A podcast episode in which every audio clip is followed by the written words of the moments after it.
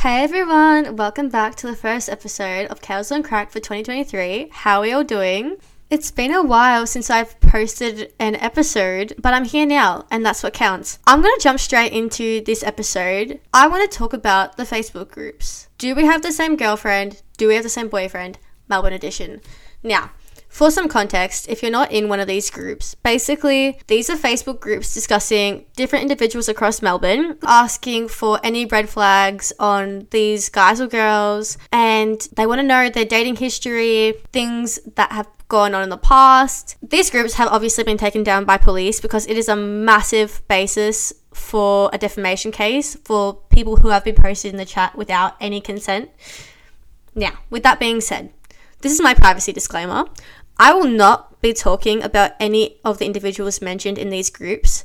Number one, because it's their choice whether or not they want to talk about the things that have been discussed in these groups, and it's not my right to speak on their behalf. And number two, this is just my take on the groups. I genuinely do hope that the things being discussed in these groups, the victims of some of these issues, I hope they heal because the stories that have been discussed are horrific and no one deserves to go through that. And not to mention the toll that these groups may have caused on people's well beings due to the things that are being said. It can play a massive toll on your mental health, and no one deserves to feel shitty, regardless of any circumstances. With that being said, let's talk about it. I would love to know different people's perspectives on these group chats. There is a lot to talk about, things that link to these groups. You can't just talk about these groups and not discuss other topics. Like, is this really what dating has come to in 2023?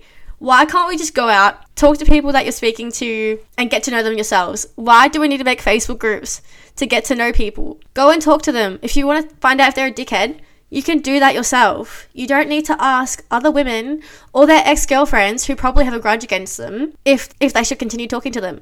You'll very quickly realize if they are a red flag or not. You don't need to go ask the ex-girlfriend or people that they know about this. Vice versa for the guys.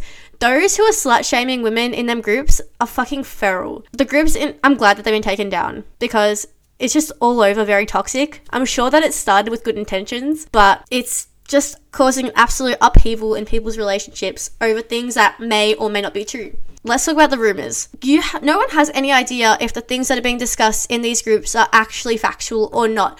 These are just people's opinions on other people. And rumors are no fucking joke. Spreading rumors literally can ruin people's lives, and exaggerating stories for shits and gigs puts people's livelihoods at stake. People will see this and be like, oh my god, I work with them. They go tell their employer, lose their job. This isn't shit to play about, especially if some of the things that are being discussed in these groups happened over like five years ago.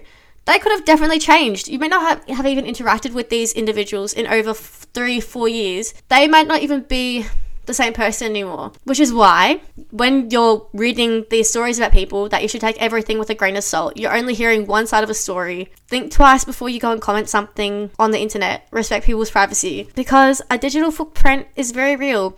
And it will not only bite them in the ass, it will also bite you in the ass. And just be careful out there. The internet's no fucking joke. Anyways, calm as a bitch.